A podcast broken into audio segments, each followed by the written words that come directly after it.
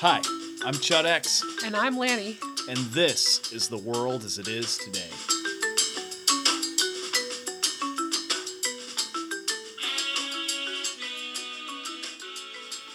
Hey, everybody. Thanks for listening to The World as It Is Today. It's been another week, and we're here together to record, and we don't have much of a plan, so we're going to see where this quick business before we get started is uh, less than two weeks now to the upcoming fermentation workshop that I'm putting on online. That's April 10th at 1 p.m. If you want more information, you can go to the Preserving Today YouTube channel and check out the video there all about it, or you could email me at greenerpostures at pm.me or go to uh, my Instagram page at Greener Postures. Uh, I've got, I don't know, seven, I think, people confirmed, all registered, ready to go. Um, some cool folks coming, and it's going to be fun. And I'm excited to say I started my first first ever batch of kimchi. I've never done kimchi before. Yeah, it's exciting. It's that's on the counter fermenting away, and yeah, I don't know. I've always been intimidated with uh, the chili powder. I'm not familiar with it. I wasn't sure how to know if I was going to make it too spicy so that I wouldn't want to eat it. So I'm still not sure, but I'm just trying it out. We'll find out. So that's exciting. Um, we have what else? Can we talk about what we've been doing around here? Yeah, that's um, that's that's the best I can think of without a plan. Okay. I was um, just out foraging nettles yesterday. That was pretty exciting. Um, they're popping up everywhere. We have a ridiculous amount of stinging nettles on our property. In certain sense, we are a stinging nettle farm. That is, yeah, we're a stinging nettle and blackberry farm. And when we when I say farm, I just mean you know we came here and they were already here, right. and I don't think there's any way we could get rid of them, if, even if we wanted to. Even if we tried, Well, I, I suppose we. I bet we could like put Roundup on we them. could probably spray something that would I'm hate- sure there would hate. be a way to remove them and a whole bunch of other life from Yeah, the we could from the probably- property. make this barren land in no time if we really tried. Yeah. Uh, but I really am excited about the nettles because when I was growing up, they were only a nuisance um, to sting me when I was like mushroom picking or hunting with my dad. And no one ever told me that they were like edible, usable, nutritious, medicinal, none of those things. You know, Yeah, maybe. you know I heard all those things when I was a kid, yeah. but it was like something that like my mom's dad, my grandpa that didn't live here Uh-huh. would say, "Oh, you know, those are edible." You know, like kind of like a like you're almost like almost being teased as a kid. Yeah. Like cuz like to me it was unfathomable that you could eat that thing that that made you itch so bad when you would touch. Yes, the stinging and the itching and the bumps and everything.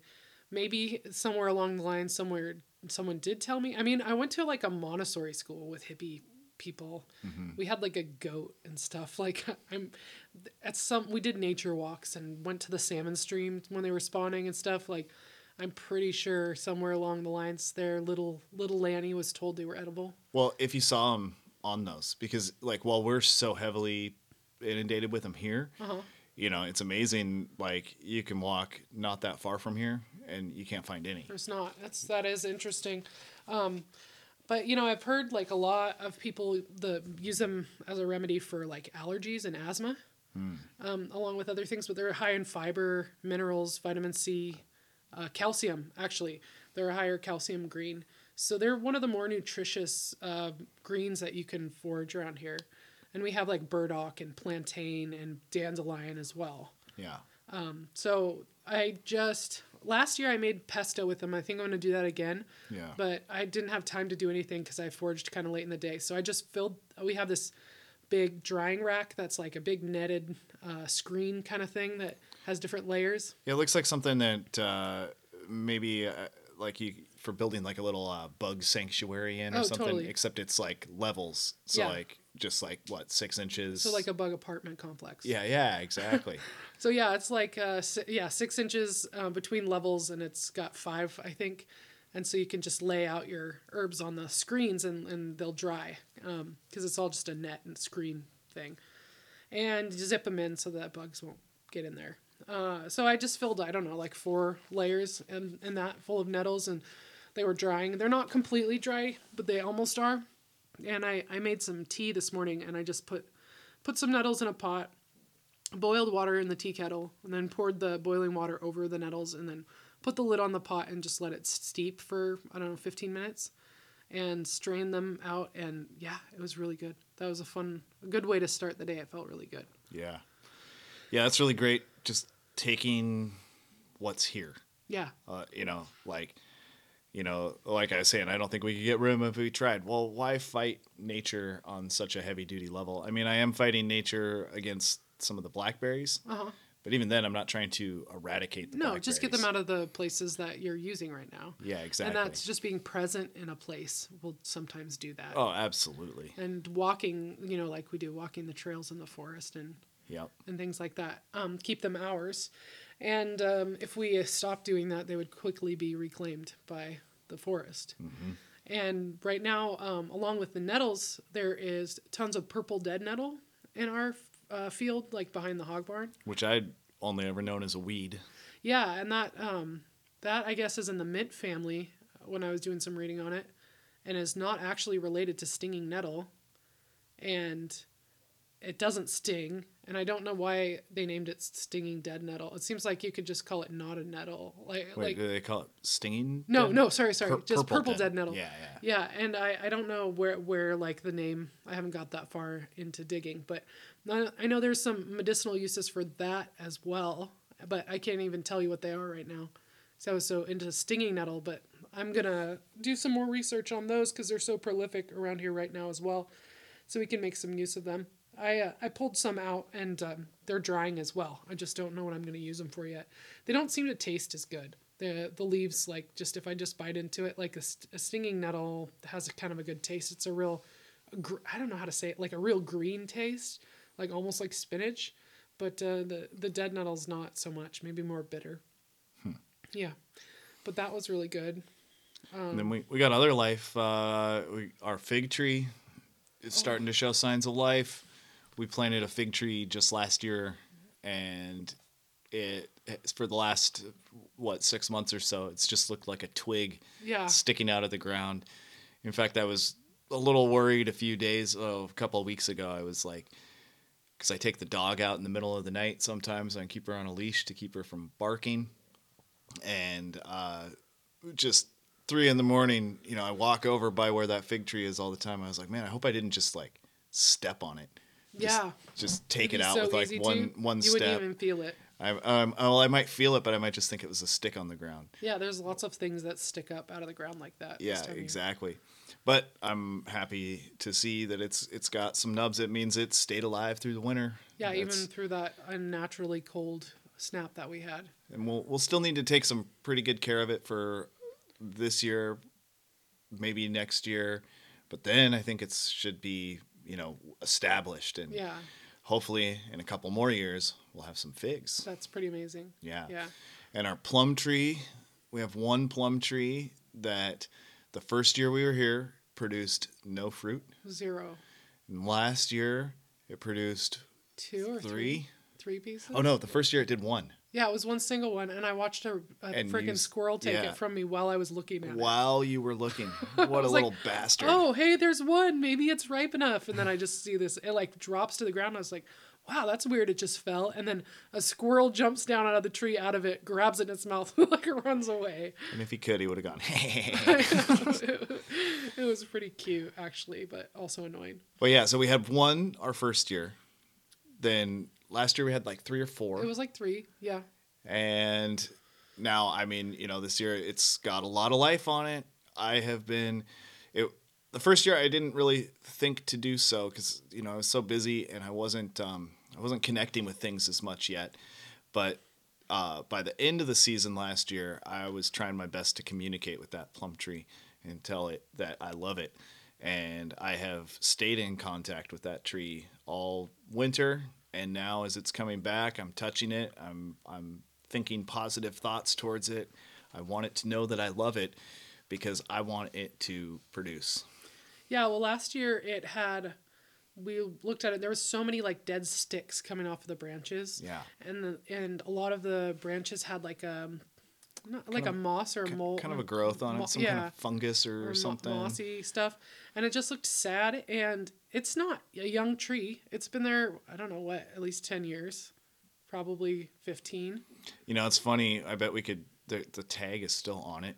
It's grown around the tag, but Yeah. it's still sticking out a little. Yeah, I wonder Uh, if there be a wouldn't be. There wouldn't There's be. A probably not a date there. on it, but you know, um, it's been there for a while. But like, it's not one of the old old trees No, that are here. definitely not. But it, it it's looks sad. Like it's just never had love. It's never been pruned. It's never been cared for.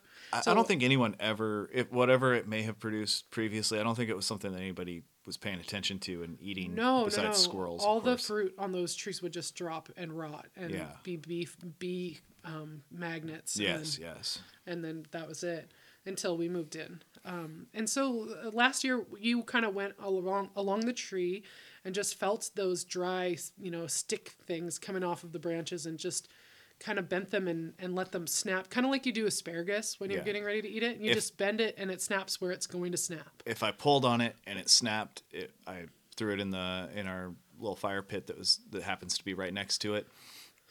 And if it bent at all, I left it. So you know, I probably touched uh, every branch that I could reach on it last year. Um, yeah, I got I got high hopes for that. Uh, just as I do our grape, our grapevine this year. Yeah. Uh, that would go back two years. Yeah, because yeah, last year was its second year. Yeah. I so did it was, I did it, it was at the late end in of the, the, season two, two years ago. And we had uh, we had a neighbor. Unfortunately, she's she's passed away.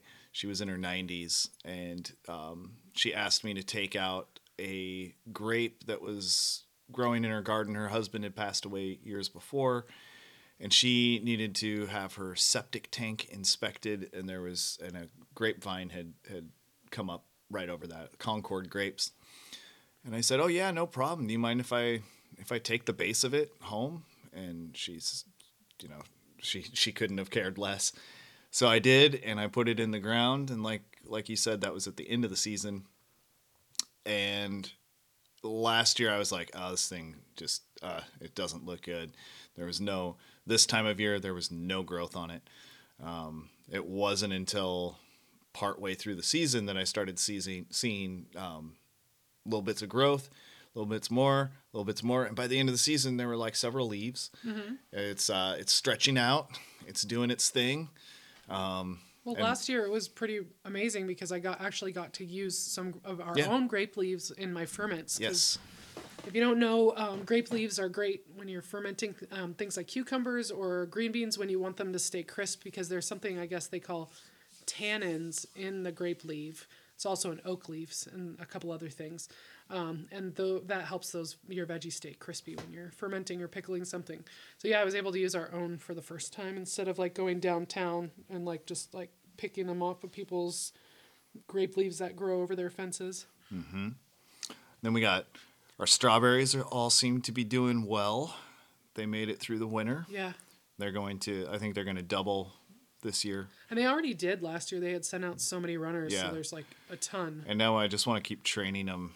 I know we had some carrots and some stuff like that. I want that uh, whole bed to be. I, I just want to train them to keep going down that whole raised bed because I cannot have enough strawberries. No, That is no. that is possibly my favorite of the fruits. I, this year, if if well, we need to. There were so many times we went out to get strawberries and they had bites out of them.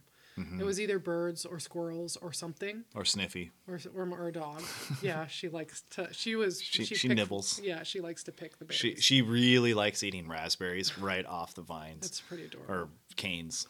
There's a there's a pretty good picture that my brother took of her close up, like eating raspberries. Pulling her lips back and just Just take it just taking teeth. just the berry. just gently but uh, yeah for sure um, but if the if that's the thing i think we should put like a net that's over the strawberries that's low to the ground Uh-huh. and then we can so it's easy to pull off and put back over Yeah, well, I've still got four posts that I, I put up around that bed. Oh, yeah. because we we fenced off certain beds. We fenced off because I uh, I I kind of rebuilt our chicken run last year and put a door on the side of the chicken run that faces our garden.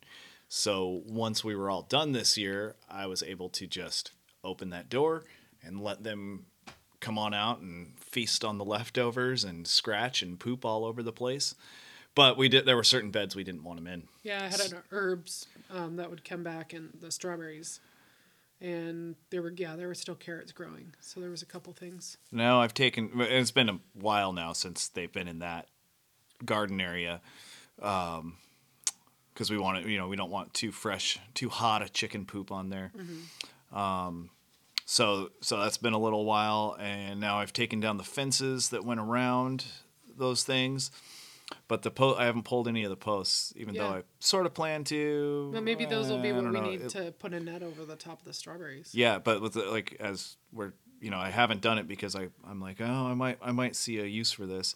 The only reason to pull those four at this point might be because I have some of those what I call raspberry posts, those taller ones. Uh-huh. Yeah. But we don't need it to be tall. No, it needs to be actually. I would think it would be more convenient if it was pretty low, Yeah. so that, that we didn't have to use much net, but we could cover the entire thing, but not have them touching the strawberries. Um, I also saw a trick online, which I'm not sure. I'm curious to see if it works. That somebody painted rocks uh, red and put little specks on them, and put those in. And I guess birds don't like pe- pecking hard things, and if they go down and think that's a strawberry and they peck it and it bugs them, then they won't go back for in that patch. Interesting. I've never heard of that. That's So I'm not. I mean, it makes sense. I like the idea, and it would be cute. Maybe a fun little project to with for the kids to paint some rocks. yeah. Uh, one of our sons uh, will be all about it. I took him to a park yesterday for a little bit, and he was obsessively trying to find someone who painted several rocks to look like bugs. Oh, really? Which, as you started describing that, I was like, oh, that almost sounds like what we saw yesterday. Our eight-year-old was talking. He was excited about this the rocks. Yeah. Oh, So he was he was collecting them and uh, moving them and hiding them, and it was kind of like an Easter egg hunt Oh almost. yeah, yeah. There was a time around Christmas where we were at that um, the Bayside um, Park in Birch Bay, and somebody had painted oyster shells to look like Santa Claus Mm-hmm. faces, and it was like a and on the inside of the shell it had like a little note to say, "Oh, if you find this, try to hide it again." And it was like a game for kids in par- the different parks around town. I don't know that this was set up to be like that, but it sure reminded him of that. Oh, that's great. That's that's exactly what he was doing. Cool. As well as our one year old was also really liked touching them and Mm. feeling them, and Trying to put them in his mouth. he was he was well he was picking two up at a time and clacking Smashing them together. Yeah, good. I love it.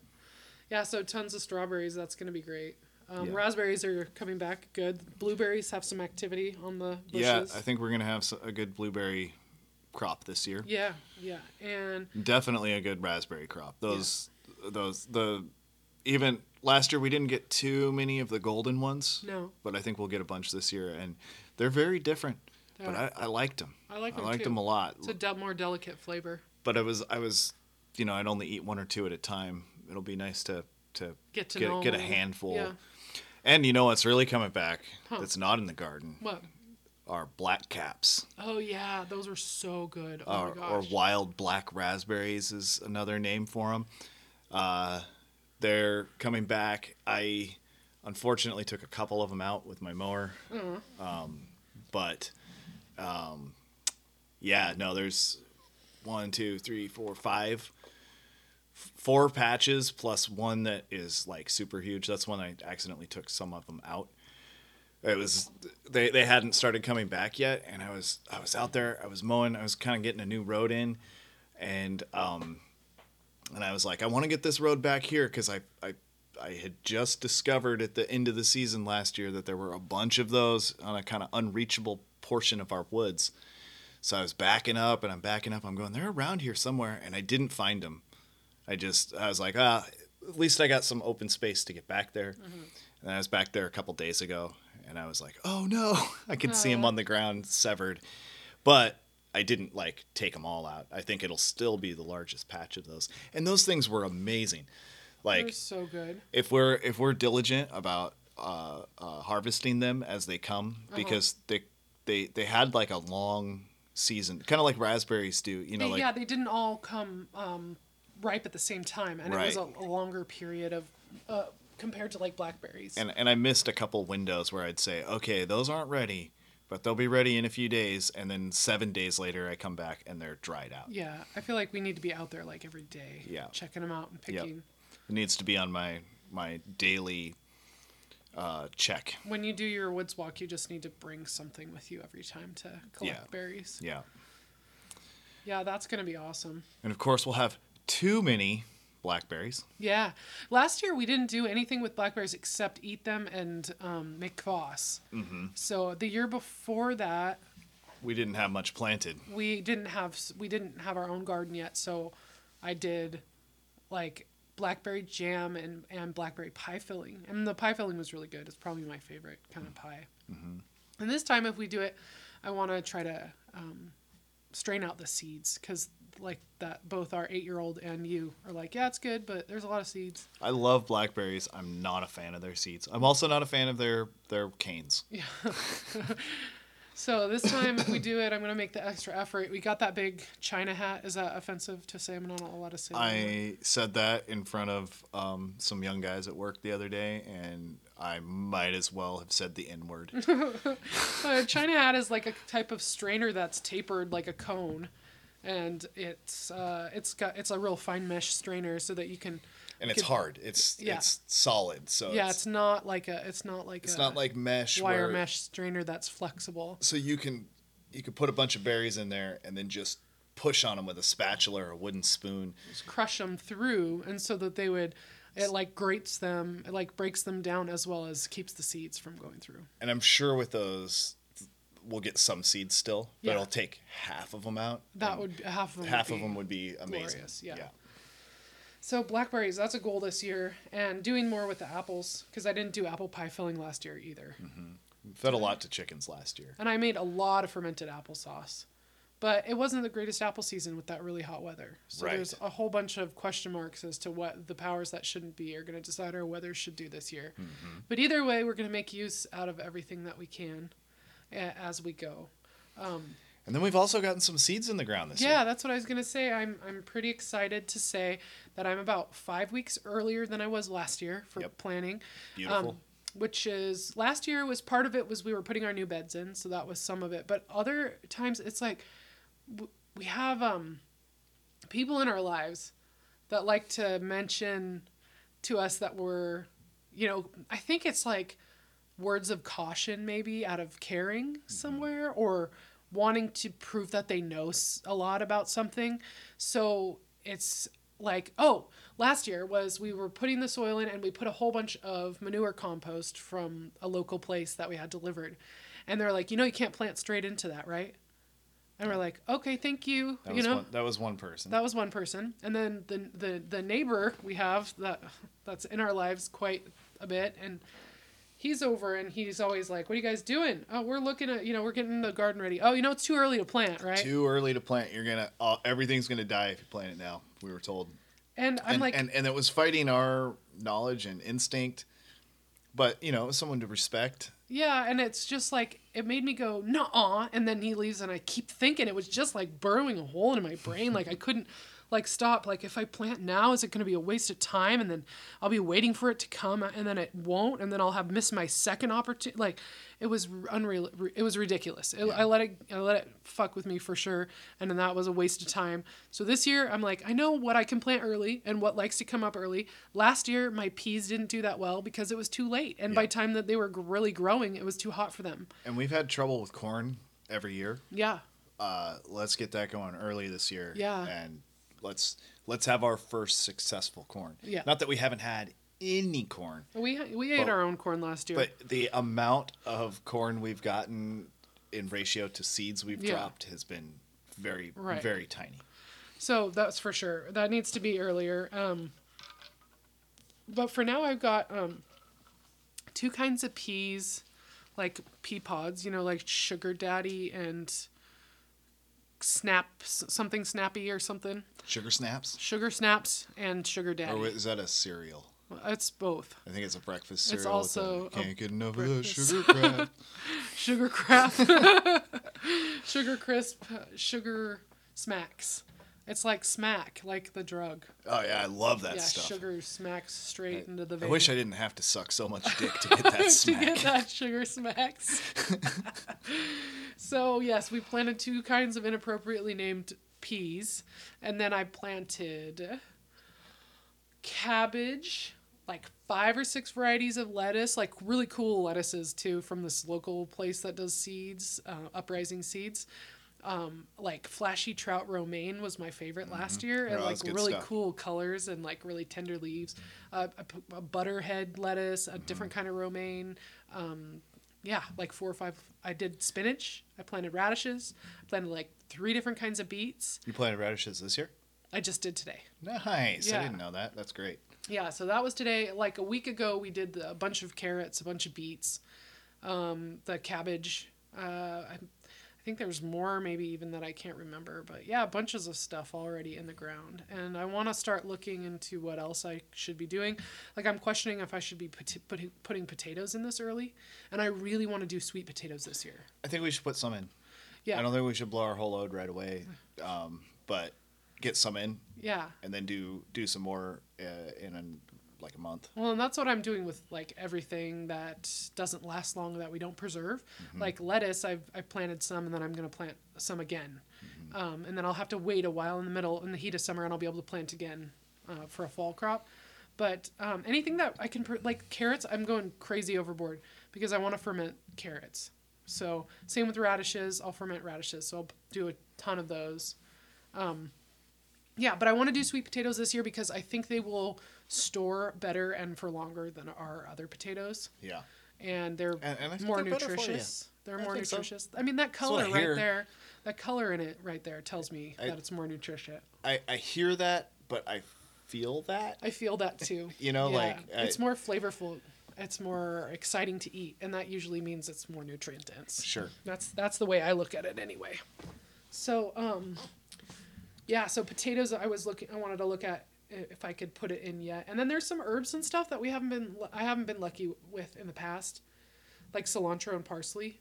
I really want cilantro to We gotta well. get some cilantro going. And I- other people say, "Oh, it grows and I can't get rid of it, and Yeah. it just drops seeds and it keeps coming back." And I'm like, "What? I, I mean, I want that. I want a big ass cilantro patch that just keeps coming back." you know, I planted a bunch for my beloved aunt, who's a liberal progressive, but I just I love her anyway.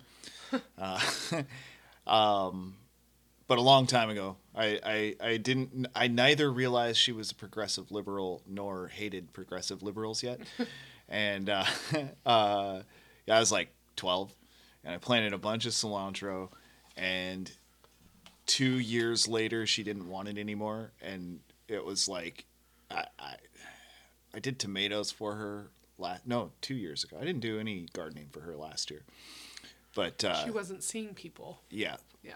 So actually, no. would this be three years ago? Yeah, because she wasn't seeing people for 2020 or 2020. So in 2019, I did tomatoes there, and there was still remnants of cilantro there. yeah, Like- and and same with our friends at Rising Moon Meadows. They were saying that they had this crazy big patch of cilantro, and and I said I wanted that, and, and they had seeds from it. So at the seed exchange that we did there this year, I picked up some cilantro seeds. So that means there's prolific cilantro in our area that has been grown and dropped this seed. So hopefully this this seed will be the one to to help me grow some too much cilantro because I really like it. I can use a ton of it, and so it would just be awesome to grow a whole bunch. Yeah, we'll we'll get that. If not, you know, we'll try again. If we don't dial it in this year, it'll it'll get dialed in one of these years, and then we'll and it'll be like a forever. Oh, that's you what. I'm hoping for. And the other, speaking of forever stuff, I want to plant asparagus this year because I know that's uh, that's a slow burn. It takes a while to get going, and and it can stick around. And uh, I also want to plant rhubarb. I want to steal some rhubarb from from the family member that we talked about, and uh, and plant some rhubarb here because we don't have any of that. Yeah, rhubarb is great. If if anybody's listening to this and they're interested in in uh, growing stuff, uh, rhubarb is, a, is it's great, and it's you can usually get it for free because if all you got to do is know someone who has rhubarb that after a few years, after I don't know five years of growing, it stops being any good because it gets too woody and it's too The it's too stalks hard. are it's, too big and It's too thick. it's too hardy. So what you got to do is split that. Um, you you like literally you just dig it out and then cut it in half with a shovel. Um, our uh, our friends that ha- our family that has some um, theirs are really big, so we're, I think I'm gonna split those into four. Cool. Uh, Because we can plan it out here, like in two spots or something, even. Yeah, and it's a good way. Once you do have it, if you wa- if you like it, you can multiply it on your own. You just wait a few years, and then you split it, and then you got one more. Then you wait a couple more years. You know, there's there's probably a timing to it if you're trying to to, to spread it out, Yeah. uh, where you don't want to do it too soon. Right. I, I'm gonna guess two years, but you have to do it by five years, otherwise it'll become inedible. Um, so I think the next step too is I want to start some indoor starts in the our window like I did last year. Yeah, I think I feel like I should have already done that, but I haven't. we're, so we're at that stage. Right, right now's the time. so this year I want to do pickling cucumbers, and I want to do um, tomatoes, cherry tomatoes, and then something that would can well, um, some kind of like Roma tomato type situation. Good sauce tomato. So if anyone has a recommendation for a variety of tomato that's good for sauce, let me know. Um, yeah, And, then, on the and then the other side of things, animal side, I'm um, part way done with. Uh, I'm I'm I'm close to being able to do the final stages of uh, building this PVC chicken tractor. that'll be uh, for our meat, meat birds that we're hoping to get. After my next weekend off of work, I I should be done by then, Yeah, and then we just have to uh, order some birds and get them in there and. I I think we're talking Cornish cross. maybe. Or there's also like ranger, freedom rangers, or something like that, that people in town are getting. Mm-hmm. So there's a couple different um, breeds to choose. to choose from. So I was gonna do a little more research when I got closer again. Yeah. Well, this thing will be pretty big. It's going to be 10 foot by 10 foot, uh, more than we need, um, I believe. Uh, for, I think we're going to do 20, 25. Yeah, I hope like I that. hope we can. Yeah. And, um, yeah, it's just a little, I, I just made a square frame out of, uh, um, PVC pipe. And then I drilled holes in that. And uh, it's, it's fat, fat, what is it? Two in, it's two Three- inch. It three inch? I wanted three inch, but I ended up going with two inch. The stuff on the on the bottom frame is two. Yeah. Oh, yeah. It seems fat. Yeah, it's it's nice and fat. I wanted three, but you know, with the weight of it, I'm I'm glad I went with the two. Um, but then I just drilled some holes in that, and I uh, arched over some uh, like three quarter inch PVC into that, into the holes uh, across it. So you've got a you got a frame, a square frame in the bottom, and then arches kind of like a hoop house. Yep. And then covering that with uh, chicken wire and putting a little hatch on it so so I can get in and out. Um, it'll be a tight squeeze, maybe a little bigger than I'd originally planned for the for the tight squeeze. But uh, then I'm gonna take a piece of we've got some some lengths of gutter around here, and I'm gonna hang that in there so that we can have a little trough of um, Feed. feed for them Cool. and then hopefully Adam was asking me the other day like well how do how do you know he said how much are you going to feed him and how much are you going to let him let him um, scavenge? And I was like well you know I want to feed him as little as possible. And he was asking well how do you know what to do? You know and I, I don't. I didn't really have an answer for him but I, I realized after I was like well the real answer is I'm going to give them all the food they need or they want and then hope that by moving that thing every day and giving them fresh bugs, fresh grass, fresh everything, Uh-huh. that they'll not be interested in the in the grain feed that I give them. Yeah. and, and they'll focus on the the protein dense bugs and And the gr- yeah the the greens, fresh the dandelions, and- and, the grass and everything. yeah. So I guess I guess I'm gonna feed them as much as they'll eat, but Hmm. I'm not. I, I'm not gonna give them. You know, like if it was a stationary coop, they'll uh, after a week there won't be any any grass under them anymore. They'll, Yeah. they'll have you know scratched it all up, and uh, then they would be eating. Well, there'd still be bugs, but they would be mostly eating the grains. So hopefully, you know, I can just find that uh, we just don't have to feed them that much. You're right. And then moving them every day too will be really good. Um, because I think it'll keep them more active. And a lot of people complain about meat birds being gross because they just get so fat so quick and they can barely stand. And, and having 10 by 10 for 25, uh, I think that'll give them enough room that they're moving all the time Mm-hmm. where whenever they are parked. Right. And, I, and, and by moving it every day as well, it'll keep us, we're not going to be ever cleaning their coop. Yeah. it cleans itself. You just move them to a clean space, Sounds- and that's it. Sounds glorious. I know, I know. Just food and water, and like eight to twelve weeks later, we will be slaughtering some. That's that's Chickens. my you know, I talk about how much I love chickens all the time, but the one thing I don't particularly like is dealing with cleaning the coop. Right. Um, You know, there, it gets so dusty and you know, there's all that stinky poop and uh, you know, just Yeah. cleaning all that up. It's you know, don't tell anyone, but it's the only time I'll wear a mask. I when know. I'm, when I'm cleaning the coop. I know. You know, that's funny. Just a funny thing. It was that uh, our first year here in 2019, I spent all that time cleaning the barn. Yeah. And I wore a mask so much through all of that because that was some gnarly rat turd I remember your, beard was like crimped into a like Yeah. permanent position. like uh, like we call it hat hair when I was a kid.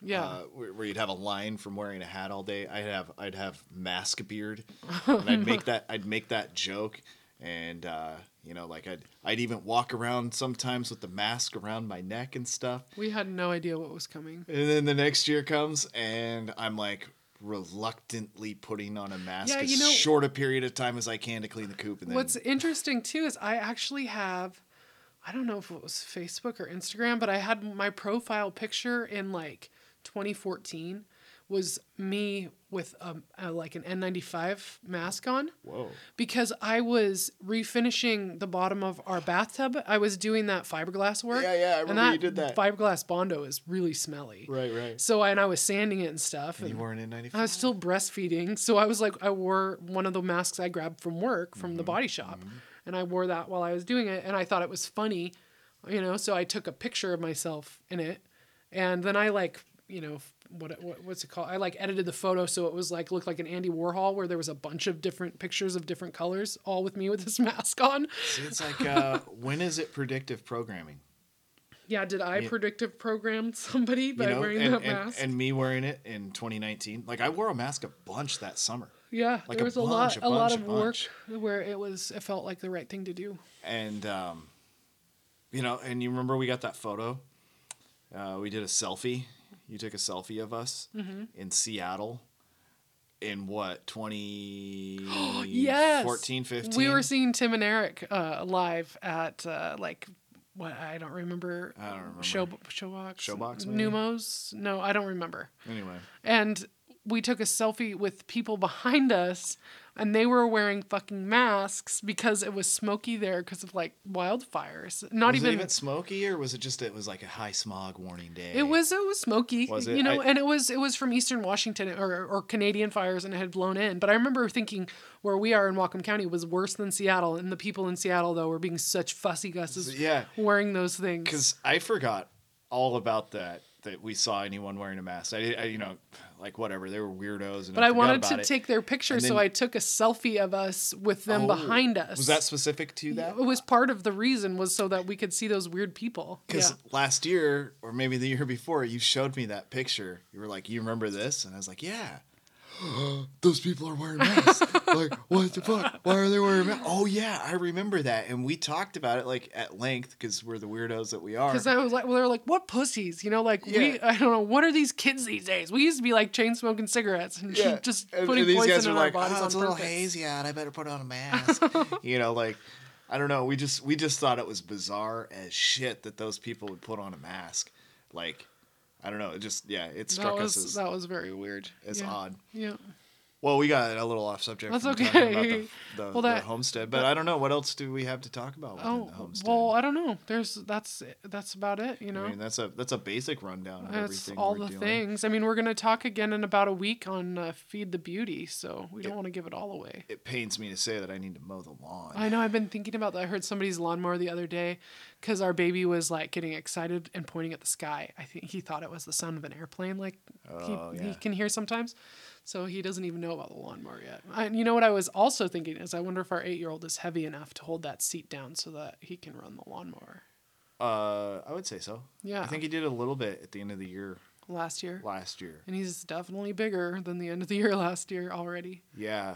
So- yeah, that'll that'll be good to experiment. I mean, he's able to drive the tractor now, but he's got to that oddly enough, you know, it's so funny. It's like we have this little lawnmower uh, which is the you know it's the right tool for for mowing our our yard. But then I also have this uh, 39 horsepower tractor, and I get used to that tractor, and it's like this the it's got you know uh, operator presence control switch, uh, which means you have to be sitting on it in order to drive it. But it goes down real smooth. You know, it's easy. It's easy to like when I if I want to move it when I'm not standing on it, I or sitting on it. If I'm on the side and I just need to move it three inches forward or back, I just I just barely push down on that seat and I and I press the pedal and I can. I can make it move. Uh, and it's got power steering and it's smooth. I'm using this huge mower on it, and it you know it's and when I'm using it, it just seems like what you expect, right? And then I then I go, oh crap, I got to mow the lawn, and I get on this little thing, and it starts up so hard, Yeah, it's so loud. and then I get on it, and the whole thing's vibrating my whole body. And then like turning the wheels, these little tiny wheels with no power steering, and it's like oh, it's so hard to to maneuver. And even that seat switch, it's it's not like the other one. The other one has two springs and a and a literal switch. I can if I wanted to, I could just tape it with a piece of tape. But the other one has a sensor inside of the cushion of the seat that you need to be able to press down on that memory foam enough Compress it enough. to yeah. to to make it work. So it's not surprising that he can drive the tractor, but, But- he might not be able to do Yeah. the, the, the, the little mower yet. Yeah. which, is- I mean, if he could, and which would be way safer for him. You know, he's you know like Mm-hmm. that would be you know a much more like he could. I think he could do that with my supervision when you aren't here. If you go over it with him, if he's done oh yeah it at least a- once with needs a couple times, But I think he's he's a good enough driver. particularly with the blades on. Yeah. Because wow, would- wouldn't that be cool if you come home from work in the lawn's mode so you can move on to the next thing? My mind would explode.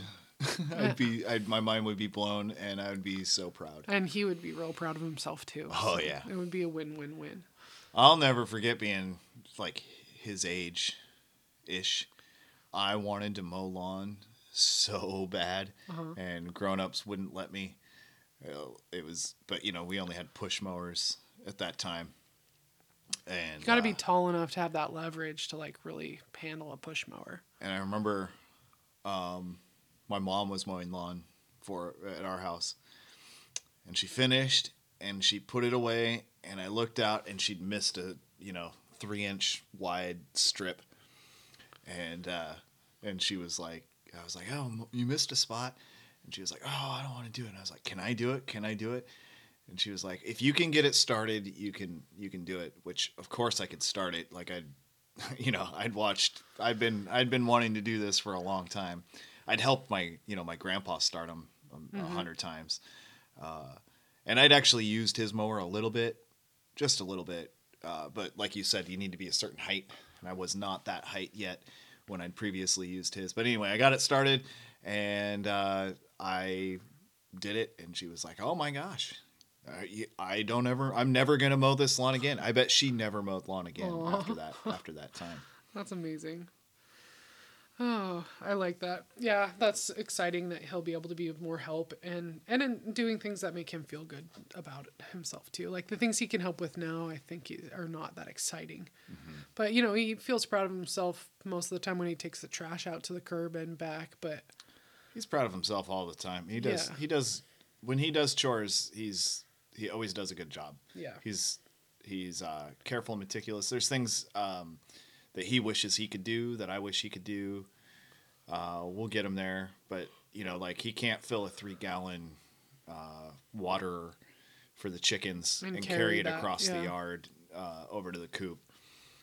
That's why I, I don't know. Maybe we'll we'll work out. There's so much pressure on that hose, but maybe if we just barely turn on the the spigot, he can run the hose. we can just run the fill it. hose over, and he could fill them. Cause yeah, because the problem is, is you don't want to f- get the inside of the coop wet. yeah, yeah. exactly. I don't want him just spraying Muddy. Everything down. But oh, I just remembered something that was super exciting. it was spraying. What reminded you? No, the inside of the coop reminded me Oh. that we got um, finally found eggs from our new flock. Oh flock. yeah. That we only have two hens left from the flock that we started. Um, when was that? It was, It was em- endish- August. End of the August tenth is they last is when they hatched. Yeah. Oh yeah, August tenth. That Yeah. was my grandpa's birthday. So they hatched on August 10th. So they came of age. They should have been laying by like Valentine's Day, if I remember right. Okay. August, September, October, November, December, January, February. It was six months in February. Um, but they uh, weren't, or they were hiding because they should have fun colored eggs. And they, I got two kinds of chickens. I got lavender Ameraucanas, which should lay a blue egg, and I got olive eggers, which are a cross between black copper Marans and lavender Ameraucanas, and they should lay an olive colored egg or a really dark brown egg. So either really anywhere from really dark brown to like a kind of like a olive green color. And I wasn't sure what two hens I had left. I was pretty positive they were both olive eggers because we have two hens and two roosters that survived um, the raccoon attacks of, of last w- winter. And we have, it looks like we have one lavender Ameraucana rooster, the olive egger rooster, and two olive egger hens. And those ladies are laying the most beautiful color eggs. One is like really, really dark brown, brown with like even darker speckles. And another one is more a lighter, more olive, but it's still a dark, but like an olive color. And I was so freaking excited when I found that egg. It was like when Christmas you found morning. it too, I was like, oh, it's not an egg, it's a rock. Yeah, you're like, it's not an egg, it's This a rock. Because it's just on the floor in the coop in the dust. Yeah, it was uh, it was interesting because I actually eyed eyed it, you know, two minutes before you said that, mm-hmm. and I just I saw it, and the way it was sitting in the dirt, I thought I thought it was an egg for half a second, and I was like, oh no, that's a rock, and then I went about my business, and then you came in and you went, oh, there's an egg, and I was like, nah, it's a rock, you know, like I I'd already determined it, and you bent over and picked it up, and I was like, oh, I'll be damned, it's an egg. And then uh, I was like, well, that's the first one of these. You know, like I I just convinced myself they were they were laying white or brown eggs and they were blending in with everybody. But then I went up into the there's So then I was like, I'm pretty sure they're hiding them somewhere. Can you look in the rafters? yeah. So I went up to the rafters and sure enough, there's a little platform up there and there were what five, Four five? Five. Yeah. Um, Five eggs. and we ate all of them, right?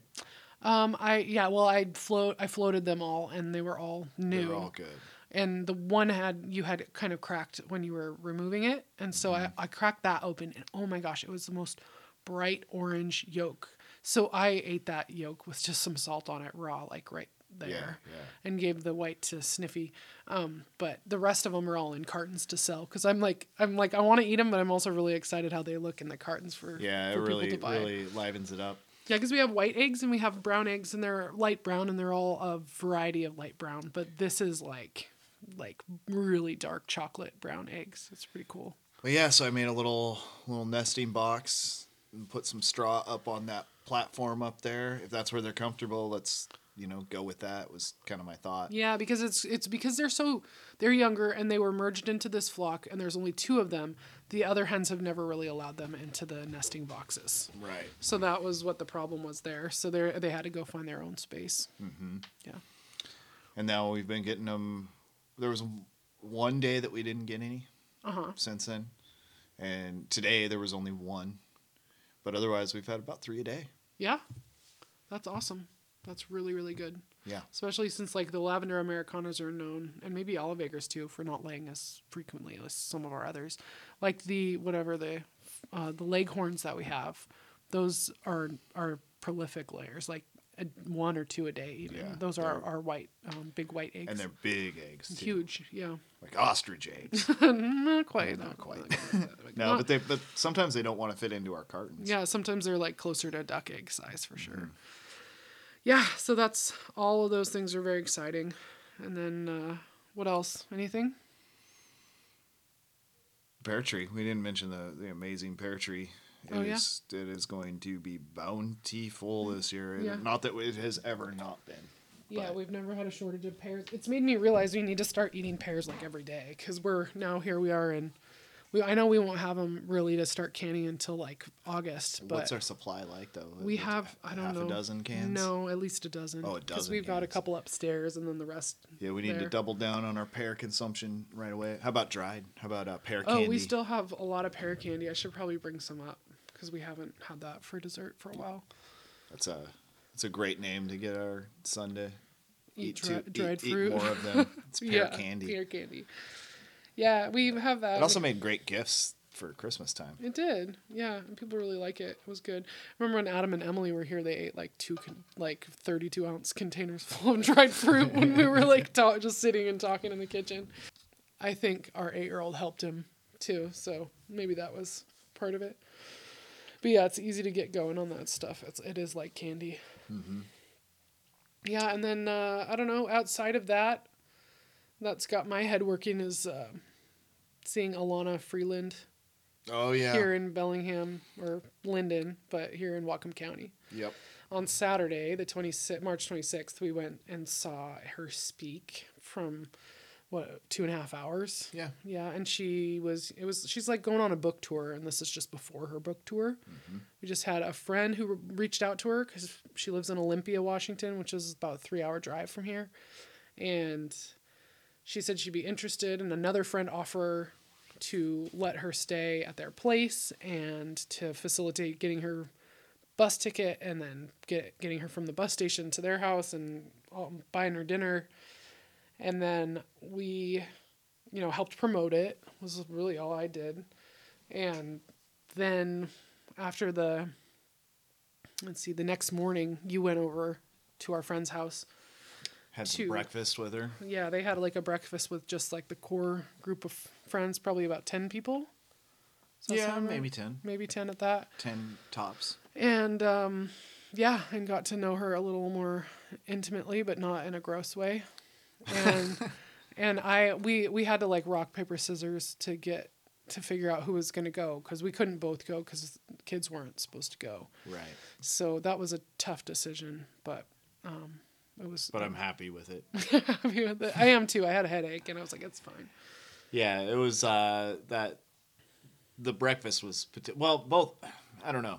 Uh, the presentation was so spot on, and just, I mean, she started the whole thing by describing what cognitive dissonance is, and uh, you know, in retrospect, I think like no most people could not have handled that presentation. Yeah. I couldn't have handled that presentation if I wasn't where I'm at. Mm-hmm. If I didn't understand, uh, you know, two thirds of what she was saying ahead of time, Right. it would have, it would have rocked my world too much. Um, but I was ready for it. I mean, I was Yeah. ready for it. Um, and anybody else who was ready for it, I'm sure got the same out of it. I, I, I- I almost uh, I would like to talk to someone who was there who doesn't who didn't know anything. Right. I I have. talked to one person on the way out who she said she'd never heard of her before. And kind of though I mean, we didn't talk for long. She seemed to think she was okay, but she was sort of anti-drug. Um, she was kind of um, Elana. Elana was I don't know if anti is the right word, but she is all about, you know, being in tune with your consciousness and your spirituality and not finding that through drugs. Not that the drugs, you know, she she had said that she'd done drugs and stuff, but uh, pe- that- people who yeah. are finding God through drugs, she seemed to not appreciate. And the one person I talked to that had never heard of her before didn't really appreciate that yeah, take that person specifically is super into into to into into ayahuasca and all kinds of stuff. Um, so I mean that, There's a place for both But- opinions. but I want to. But that was such a small As far as that goes, I, I am I am on fully on board with both sides of that. Yeah. You know, like uh, I I microdose on mushrooms sometimes. I smoke a little weed. But Uh, we've not- also chosen not to drink and dull ourselves. yeah, in I'm way. I'm also 100% certain that my drinking problem was like literally blocking my soul from being able to develop for many many years. Mm-hmm. Uh, so I'm like, again, I, I want to say I'm anti-alcohol, but I, anybody who wants to drink, I, I appreciate that. Like if you, as long as it's not hurting you, Yeah. it was hurting me. I had to get away from it right. but um, it's like uh, I I don't know. I totally appreciate anyone who wants to say that the path towards spirituality has nothing to do with drugs, but I am I you've got me you've got my ear and I'm paying attention if you tell me you found God through drugs and through continued use of drugs. Like Al- we're Elana gonna have a good conversation Kind of said something about like that opening up a portal and letting all sorts of things in and maybe there are things there that you don't want to let in Sure. kind of thing. And I, I mean that's valid too. And but really that was such a small part of her presentation. I think tiny. what was really amazing about Elana Freeland and what had been amazing to me when i listened to her on podcasts. Like i listened to her on crow. I think she was on twice and i think Higherside Chats twice.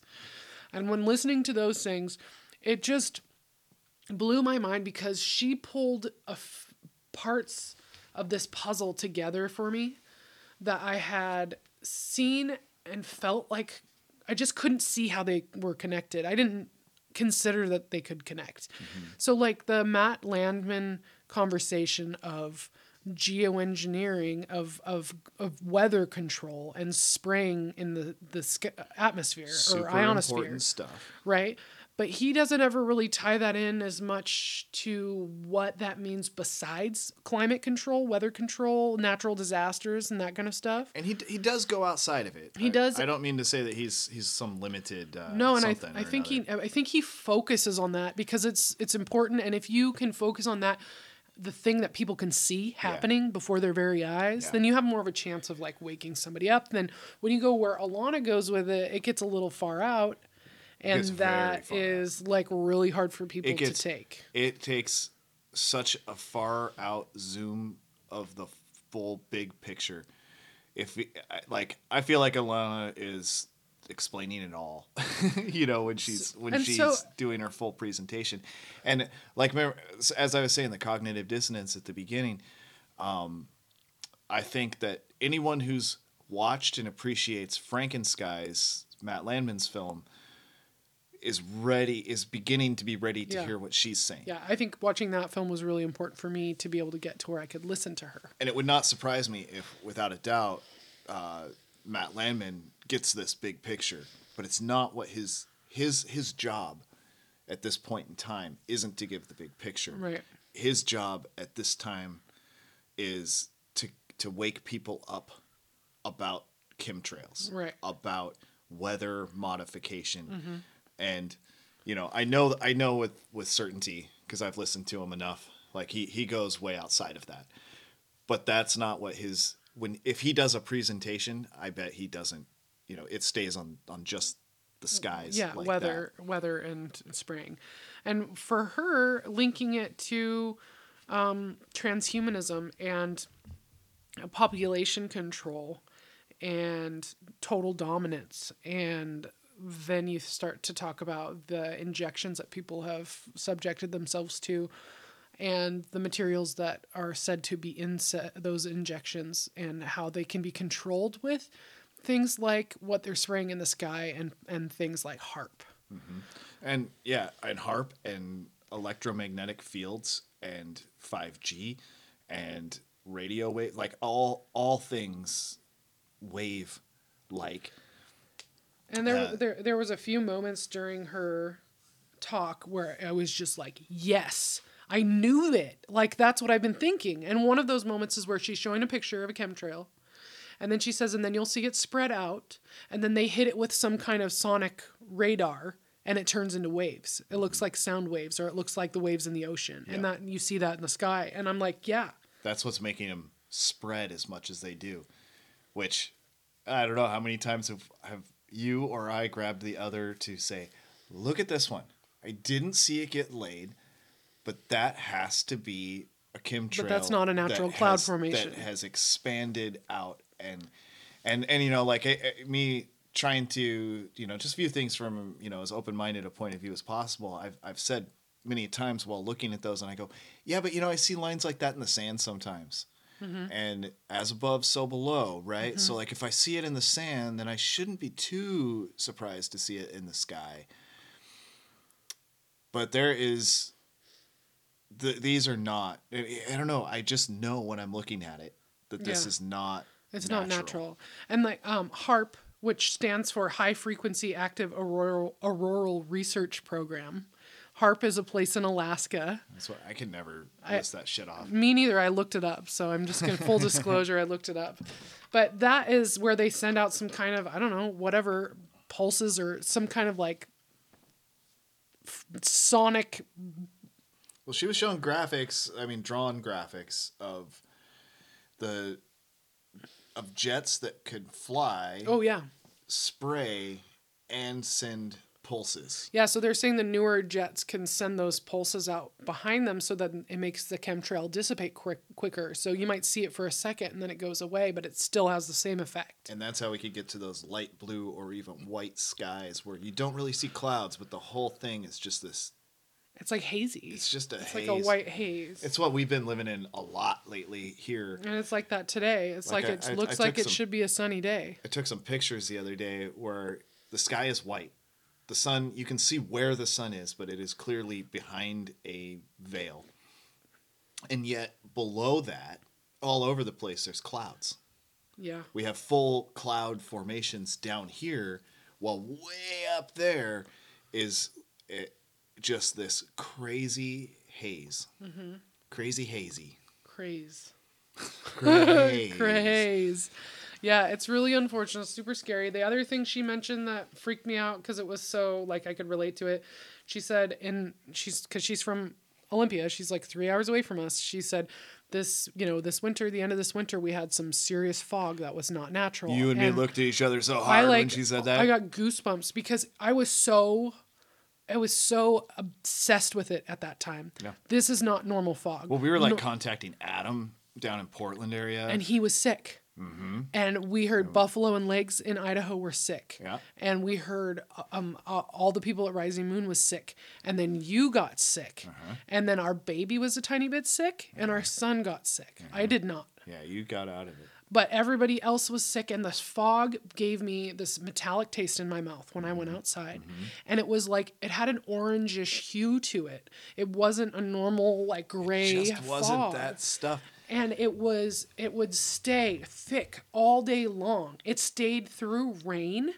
It Yeah. stayed all through these like We- fog here is heavy in the morning. It usually burns off and it'll come back in the evening. We even have frozen fog one of those days. yes we even had freezing fog. And that so that when she mentioned that she said people were getting sick and that was happening. And that happened at the same time that offshore like mm-hmm. volcano Yeah, that was the same time. Er, erupted and i'm like i wonder if that they said that erupted was because they had fired off one of those things whatever that you know like the HAARP type shit.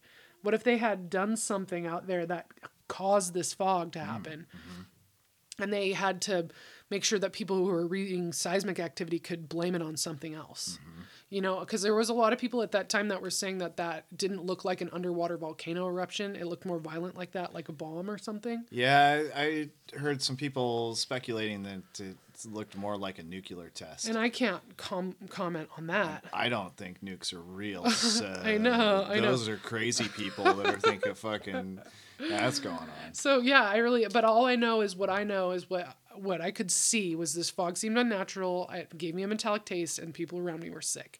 And I was having nightmares at that time. Nightmares are strong, but I was having dreams of tr- chemtrails in the sky. Of of uh, I had this one dream of like these like spirally sh- shaped metal metal shavings like that you find on the ground you know a, when you're working with metal um, all, falling from the sky i had like just tons of it was just filling my i was waking up in the middle of the night to go look out the windows to see if the fog was still there and if it still looked like it did it hung around for like a week at Yeah, least me too. Oh yeah, it was. I don't know. it was february i think It's uh, it's it's times like that where I wish I could go back to sleep. I don't really wish it, but my head was starting to spin out of control. Like I was so convinced. I was so. I mean, you remember, like I, I couldn't shut up about it, mm-hmm. and I'm trying to talk to other people, like more normal people, not even necessarily people I would describe as normies, but like, and, and they're going, oh, no, man, the fog is fog, you know. And I'm going, yeah, but it didn't go away all day and all night. Yeah, that happens sometimes. Yeah, but it like rained while it was foggy, and it's like, yeah, yeah, yeah. These are all things, you know. You you you're you're overthinking it. You're overthinking it, and they're right. I was, because I got myself into a bad space. because the reality mentally. of it no matter what it is we have no freaking control over that at all the only thing we have control over is keeping our mind healthy and the things we choose to put in our body, not the things that are forced into our body through the air. I can't, or the water, you know, you can't do anything. So I took extra detox baths at that time, mm-hmm. like Epsom salt and borax and baking soda and sea salt Yep. and just tried to like eat good and like stay inside and What's his name that recommends those baths? Tony Pescalini. Pescalini? He's got it's like an Italian sounding name and it has like a bunch of extra consonants or a bunch of extra um like what's what's the word? I can't think of the word I'm thinking of. I don't know. Parts Syllables? parts of a word. Syllables? Syllables? Is that it? Is Yeah. it a syllable? Syllable. Yeah, that part. The claps. he has extra claps in his name. Tony Pascala something or other. Yeah. Pascaladana, That's a little bit, but I pop it a beppo. Yeah, he uh, he recommends the different detox baths and stuff because he had had I think Morgellons d- uh, disease. That's where the little black fibers come out of your skin and shit. Yeah. I remember that's an interesting thing too, is because before I was awake at all, like pretty young, I remember seeing a 2020 or a Dateline on there's these people in this town that think they have this disease where these tiny thin black hairs come out of their skin and they don't feel good and they're crazy and nobody else can see them except them. Hmm. And it was like weird. People think there's shit coming out of their skin. But then there was like cell phone video of this lady like zooming in and like you could see it and stuff. And I was like, it was weird. And you know what it reminds me of is I saw some some images of people talking about those blue medical masks that were so popular. And looking and they were looking at them under a microscope. and there were these tiny little black fibers that would kind of twitch around. Yeah. And That that that is the same. That's Freaked the me same the shit. fuck out. Yeah. Um, That's why I'm I'm proud to say I got to think about it. I don't want to make a make a proud to say statement that's not true, but nah, nobody can fact check me on this anyway. um, that I only once wore one of those blue masks during this whole thing, um, and it was because of a medical facility was saying that I had to wear one of those, and I did only through uh, my gator. I You had put my gator, over your gaiter? I, I had my gaiter on, and then I put So you double mask.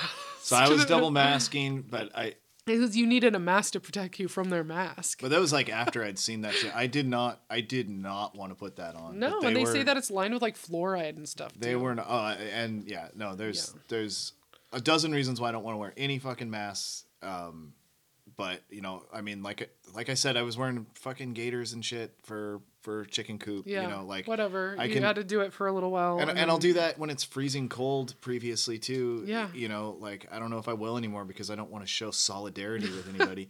but um, you know, I'll, I'll just deal with it. Yeah. but uh um yeah, uh those things I mean those were what like the when that guy tracked me down at Home Depot in the middle I mean the middle of all of it and uh everyone's wearing masks and I was going through Home Depot and the guy chased me down. He was looking for me all through the store and he finally caught up with me and he holds out a box of those blue masks and he's like, "Sir, can I offer you a mask?"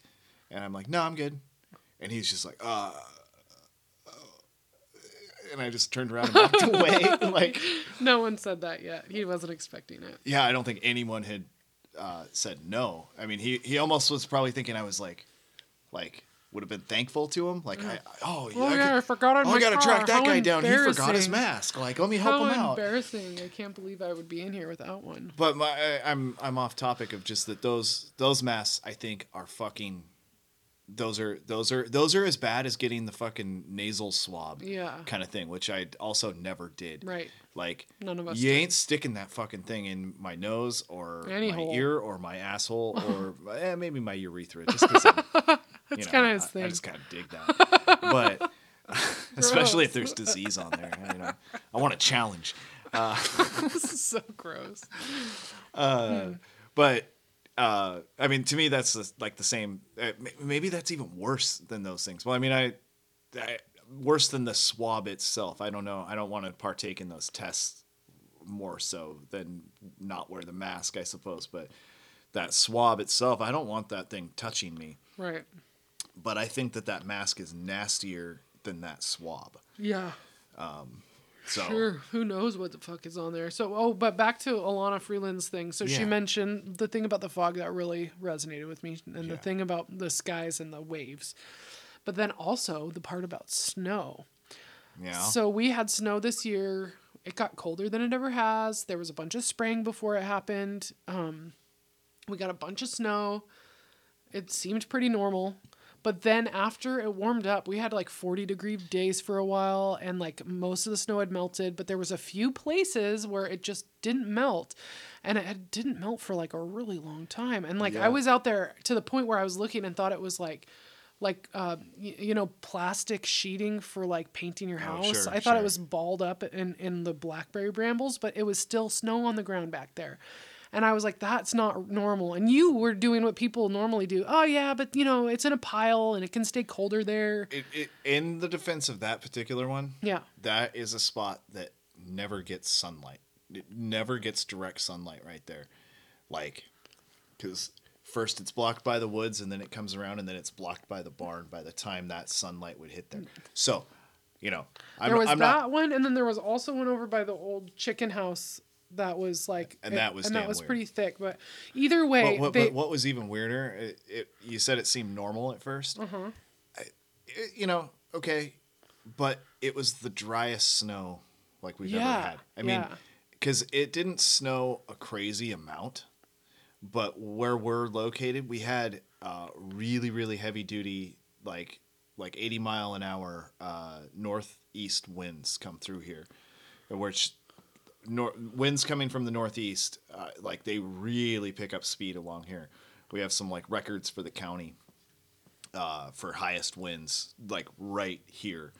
Um, and our and, that, and and when I say right here, I mean there there's a weather station um, just over a half mile south of here, but our northwest, or I mean northeast corner, is all fields for a long ways, not just our property. Uh, you know, it keeps going on, and those winds pick up. The reason they get those record high ones down a, a, mi- a half mile south of here is because of the this it funnels right through here. So we got those winds right after or during that snow and the snow was crazy dry, which is why like the the old chicken coop had that huge pile that was it was about six feet. It was Yeah. it was it was about as tall as me. That was where our eight year old was wanting to sled on it. Um, so it, you know we had six feet of snow. No, we didn't. We had like a foot of snow, but it all blew and piled up right there. But that dryness of that, that's just weird, man. It is. We Like- usually have wetter snows here, and it's like kind of you know, and then it freezes and, and, and then to stay dry for so long and it was like like you know normally it would kind of get warm and it would kind of crust over with like that like an icy top and this wasn't like that even though you could if you walked careful you wouldn't fall down into it but it was just because of the way this dry snow was packed and then you would you know if you stepped hard then you'd fall in like there was a crust but there, there wasn't that wet icy crust on top like there normally is. And in the Elana Freeland presentation, she showed um, a video of a guy that was trying to melt the snow with a lighter, and it would not melt. And then he used a torch, and it would not melt. So- And it was um, they were calling it polymer snow, and I was like, damn, like we should have like if I would have known better, we should have like fucked with that stuff that was just sitting around. But I, I like my my. I was like, I wanted to go closer and look at it, and then I was like, you know, I don't even want to touch that. I felt like I didn't want to touch it. I certainly didn't want to put it in my mouth. No, no, God. Um, And even uh, the eight year old, he got it in his mouth a few times, but he was like, blah, blah. Yeah. But, but I told a good friend of the of ours about this, uh, Moral Bob from Hidden in Plain Sight, and he said he thinks that that's bullshit. The polymer snow stuff. Uh, not necessarily the Palmer snow, but the melting thing. So I spent, um, you know, half hour watching some videos, uh, debunkery videos, which you know, I mean, I don't know, I don't know anything more than when I started, but I did see some people showing snow like in Colorado where they say no one's questioning this snow. We have this snow every year. And when I make a snowball and I hold a lighter to it, I can blacken the snow and no dripping.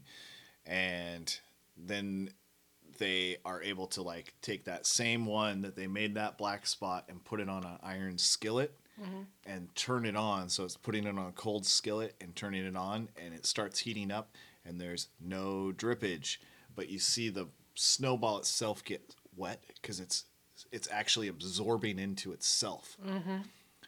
So then once it got to a certain point, then it collapsed and there's water everywhere in See the what the guy was doing with the blowtorch was showing that stuff finally starting to melt like styrofoam does. Yeah. And Yeah. there was no water or moisture anywhere. And- but who knows? they- I mean, that, that- shit might not be real the- either. the the best I got on the black stuff was that that's actually the butane from the lighter that's like leaving that residue printed on the snow. I don't know, but okay, so like I'm not I'm not convinced either direction No. on that, but it was definitely compelling when Elana showed it. Yeah, well, and it just made me, you know, it was compelling because of what I had seen with my own eyes. It really made me wish that I'd thought that I'd had, I- that I'd had a, a an inkling to take some of that snow this last year and burn it. just put it in a cup and set it inside for a while and see what I should have done happens. that. I should have made a snowball and tried burning it with a lighter. Don't put that on my iron skillet though. Water's not good for that. That's a bad idea. Well, this this Coloradan guy. didn't they give- could do didn't it. You give can no do it shits. in the in the ceramic enameled cast iron. Well, the guy was full of shit. He's trying to debunk weather modification problems. So, uh, but we should have made okay, maybe not an iron skillet like that guy used, but you know, put it in a pot. Yeah. And warm it up. I don't know, just just run run of the mill tests that everybody's capable of doing. Yeah. In our own little science kitchen, um, and just seeing and and then and then take note of everything that we see, and then next year if we think that the snow's more real or if we ever reach another point where we think the snow's real you know just keep just keep experimenting it makes me realize i need to be experimenting always Right. Yeah, and I mean, because we're definitely observing always, but maybe running a few experiments from time to time are a good idea as well. yeah Collecting our own data. i you know she was making a big deal about the the dryness of everything with that snow too Yeah. Um, which I want to say, but is this me reprogramming my memories or is it a is it a solid memory? It seems like things were pretty dry when it melted. They were. Because I remember my skin was cracking and stuff too. Like everything was dry. Yeah, It was like, much, much drier than normal here. Seems like it was melting. I don't know. I don't. I don't. I don't want to comment on it because I, I, I wasn't observing it correctly. So I'm, I'm like retro, actively trying to look back in my mind's eye and be like, what was the ground like under that snow? You know, we we had rain yesterday and and last night after they had been spraying, Mm-hmm. and then this morning the clouds parted and I could see the, that they had been spraying above the clouds, Mm-hmm. and I went out to the garden to plant some seeds today, and I was grounding like earthing whatever you want to call it, like you know, wearing bare feet in my garden, and uh, the ground was damp. But when I went to plant the seeds, the soil I was touching with my hand was not wet. planting seeds in our raised beds. Yes, and so I'm like, Yeah. I think that's just because they're not they're not exactly raised beds, but they're they're framed beds. Yeah. But they're a little the soil's a little above ground level. Yeah. And so I think it's just that it had dried out enough We, we had that, that. problem all all year last year. Problem. It was uh, that the surface was was problem. drier than we we're in a different game when we're not planting directly into ground. I think those things drain real nice into the to the to the Yeah. soil underneath. which is only bad for our seeds initially. Yeah. Like we need to be watering when they're very very young, but then soon they they grow the roots down into Yeah. the soil and it's fine. Yeah. But yeah, that's what we didn't water when the a lot of stuff was really small, and then it had a slower start. I think because of that. So I'm aware of it this year. But yeah, even the ground didn't feel as wet as I felt like it should. Like it wasn't sunny today, but maybe it was sunny today. It's just hazy. You know, it's so hard to say. There's, There's, some there's we I observed some what I would call deep blue sky today. parts of it. Yeah, not Yeah. the whole thing. I mean, there's definitely. But then there was other parts of it where you could like see this like, uh, you know, like when you used to smoke hella weed in the room for a long time. And Yeah, I used to do that. well, I used to do that, and then you could see like close to the ceiling, just like this kind of curtain of like smoke. I felt like that's that's kind of what it looks like in the sky above the clouds. Yeah. Yeah. It's hard to say. Yeah. Well, we've been going for more than an hour. We should probably wrap up. Not bad for having nothing to say. Nothing to say. We never have nothing to say. I know. well, we were kind of saying that before we started. It was, I, it was like, well, we should record. And I'm like, I don't know what we got. well, we had like four different ideas. There's things that I want to talk about, but it's not the time. yeah. So, so we kind of scrapped every idea that we had had briefly tossed around, and we said, well, let's just do it anyway. And the only thing that I had in mind, and we, which I hadn't said out loud, is to talk about the homestead. Cool. We didn't even say that out loud, and here we are. Yep. So the, both had that worked out idea. good. A little rundown. Yeah. We should we should be sure to. Well, I was gonna say we should be sure to do that like once a month. But we also have uh, Feed the Beauty. By the way, check out Feed the Beauty. Feed the Beauty is going to be coming up on the first week of April, and I think I think I'll grab the the audio this time and, and maybe we'll post it Put- on put it here. on here, too. Yeah. Yeah. Yeah, the other thing I thought of, I haven't even told you yet. I'm considering what if I have, what, I don't know what we would call them, bonus episodes or something, but Greener Postures interviews where I, I could maybe just be me and inter- I have some people I want to talk interview. I've also got an idea for uh, what I want to say would be a separate podcast, but it wouldn't be very often. So it might be something to keep on this feed as well, and like have a separate name for it. Yeah. Because it wouldn't be you; it'd be me and someone else, mm-hmm. and it it's something that we we just time wise we wouldn't be able to do more than once a month, Yeah. or maybe even less than that. I don't know. We'll we'll see how that works out. Cool. We'll we'll I'm gonna record a I'll call it a pilot of that soon. So we'll we've both been goes. working on solo projects without telling each other until just now. Well, I told you about this. I think Oh, I don't know. I don't listen. I don't want to say I don't want to say who and what it is right now, No, no, it's cool. in case it doesn't come to fruition. But um, Yeah. yeah. Oh, and then I should also say when we were at the Elana Freeland deal, we met a uh, f- friend of the Deborah Gets Red Pilled show. Max. That lives here locally. And that was rad. He's awesome. I don't know if he listens to this, but Uh, if you do, shout out Max. What's yeah, up? Yeah, and that's it was really I don't know. It's just cool to meet people in real life that uh, have similar interests to us. And you know, if you listen to podcasts that we listen to, um, then we already kind of like have something in common. You know, some conversations that we've had in our heads and thought things that we've thought about. And he's all signed up to come to the workshop, so I'm pretty excited about that too. Yeah, So that might be the beginning of a new friendship. I hope so. Yeah. I hope so. I want to take him on the Tartarian tour that the I'm putting together Whatcom in my County head. Tartarian tour. I love it. I got, I got, I got some evidences. We got the evidence. Of course, anybody I tell about in in real life, I'm like, you see that? They're always like, you know nothing about architecture I'm like, "Yeah, neither do you, constructing cities and dicks." stuff. It's like, yeah, I don't, but neither do you, and I'm having fun. Yeah. and you're not. Question so it. fuck you. Let's all have fun. so yeah, we can. It's funny because we talked about all the amazing stuff that we're doing here and things that we could feel really good about, yeah, and things that we feel good while we're doing, and then we talk about the Elana Freeland stuff and things that we're witnessing and things that we could be really upset about. And I think it's just a great reminder that there's so much outside of our control. And, and we just work on those things that we do have control over that make us feel good, that make us feel alive, that make us feel connected to the earth. And that's what you focus on on the daily. that and our consciousness. Yeah, here we We've- are. We've got that. I'm pretty sure we've got that. I, I am too. There's we've had some weird conversations lately of questioning that, but for now, this is where we're at, and I think it's I think it's really good. Yeah. I'm just starting to kind of scratch at the the Wim Hof uh, method of breathing stuff. I Hmm. Breathing, found some videos finally, Getting all breathy. and yeah, getting all breathy and tingly, which is amazing. Should uh should listen to Camel's album Breathless while you're while you're doing that. Well, I'll check it out. I can't remember which one that is. Peop most most folks say Breathless is their The worst one. is their is, that's the one you want to skip. okay, usually. but most people, really, most people say all of Camel albums are the ones ones you want to skip. skip, but I like it, so whatever. All right, that's it. Um, thanks for listening. yeah, thanks for tuning in. Uh, we'll talk to you in a week. This was the world as it is today.